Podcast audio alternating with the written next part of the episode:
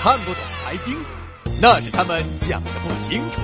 股市不赚钱，你只差一个客观的关注。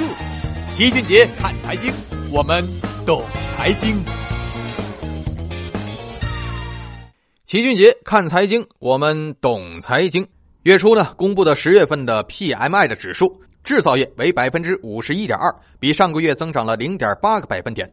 再叠加上十月份以来的煤价涨、铁矿石涨、铜价涨，让大家一度认为经济确实复苏了，而且似乎复苏的势头还挺迅猛。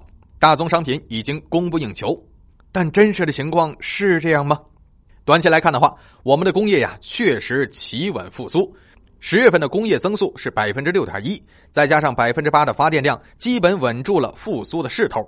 但是有一个非常大的问题，就是十一月份可能发电量恐怕要大幅回落，而秦皇岛港煤炭的库存也破了六百万吨，这就说明现在所谓的煤潮风已经被刺瞎了双眼。其实并没有这么大的需求，煤炭和发电量暴增很可能是个短期现象。而大量积累库存的煤炭，随着美元走强以及工业回调，很可能再次引发暴跌的风险。那么，怎么解释复苏的小阳春呢？其实很简单，看看金融数据就全明白了。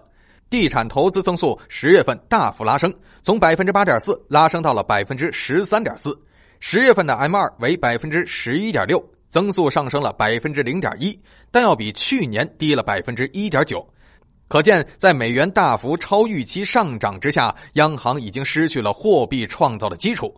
而 M 一虽然还维持在百分之二十三点九的高位，但也比上个月低了百分之零点八，说明大家都只能吃手里这点钱了。而且投资的预期并不强烈。而信贷六千五百亿，其中还有四千九百亿是房贷。今年算了一下，商业住房贷款差不多得五万亿了。再加上两万亿的公积金，七万亿的住房贷款啊，吓死宝宝了！二零一五年的 GDP 我们是六十七万亿，按照 GDP 增长百分之七计算，全年 GDP 的增速不到五万亿，而房贷就贷出七万亿，这种金融风险放眼全世界也是没有见过的。所以，我们所谓的去杠杆，其实杠杆根本就没有去掉，而是转移了，转移到了居民身上。地方政府二零一四年的杠杆率是百分之四十三，二零一五年末呢降到了百分之四十一，下降了仅仅两个百分点。但是民间杠杆二零一四年是百分之三十六，到了二零一五年上升到了百分之四十，估计今年啊应该是没准儿过百分之五十了。而给居民加杠杆的逻辑就是，居民部分的住房按揭贷款安全度更高，相比于企业贷款的有限责任，居民部门是无限责任。所以金融系统相对安全了，但是问题是，给居民加杠杆的同时，也继续推升了资产价格呀，把资产泡沫的风险继续的扩大化了。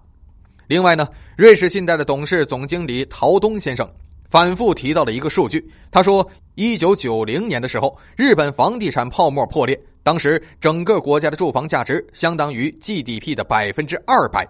而美国次贷危机顶峰的时候，美国整个国家的房地产价值相当于 GDP 的百分之一百七十，而二零一五年末的时候，中国的房地产价值相当于中国 GDP 的百分之二百五十。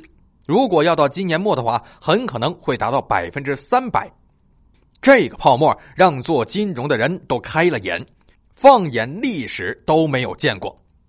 所以呢，我们所谓的经济复苏，基本上是被地产推动的假象。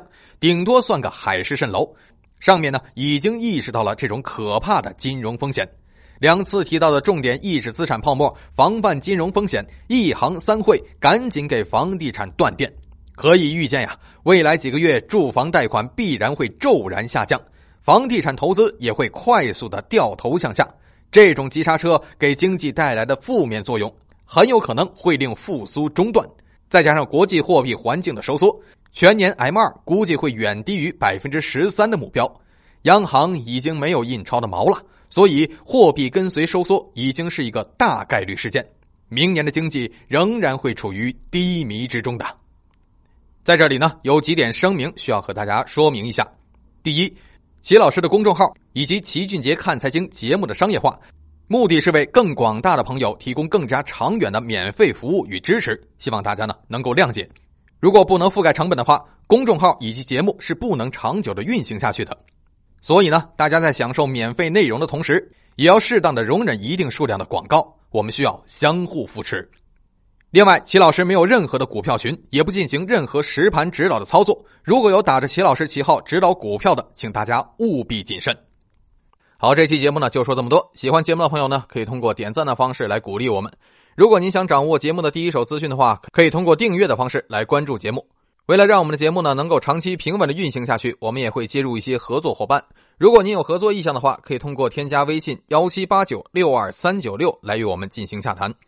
想要看图文信息以及相关图表的话，可以关注齐俊杰公众号，在公众号中搜索“齐俊杰”，头像相同的就是我们了。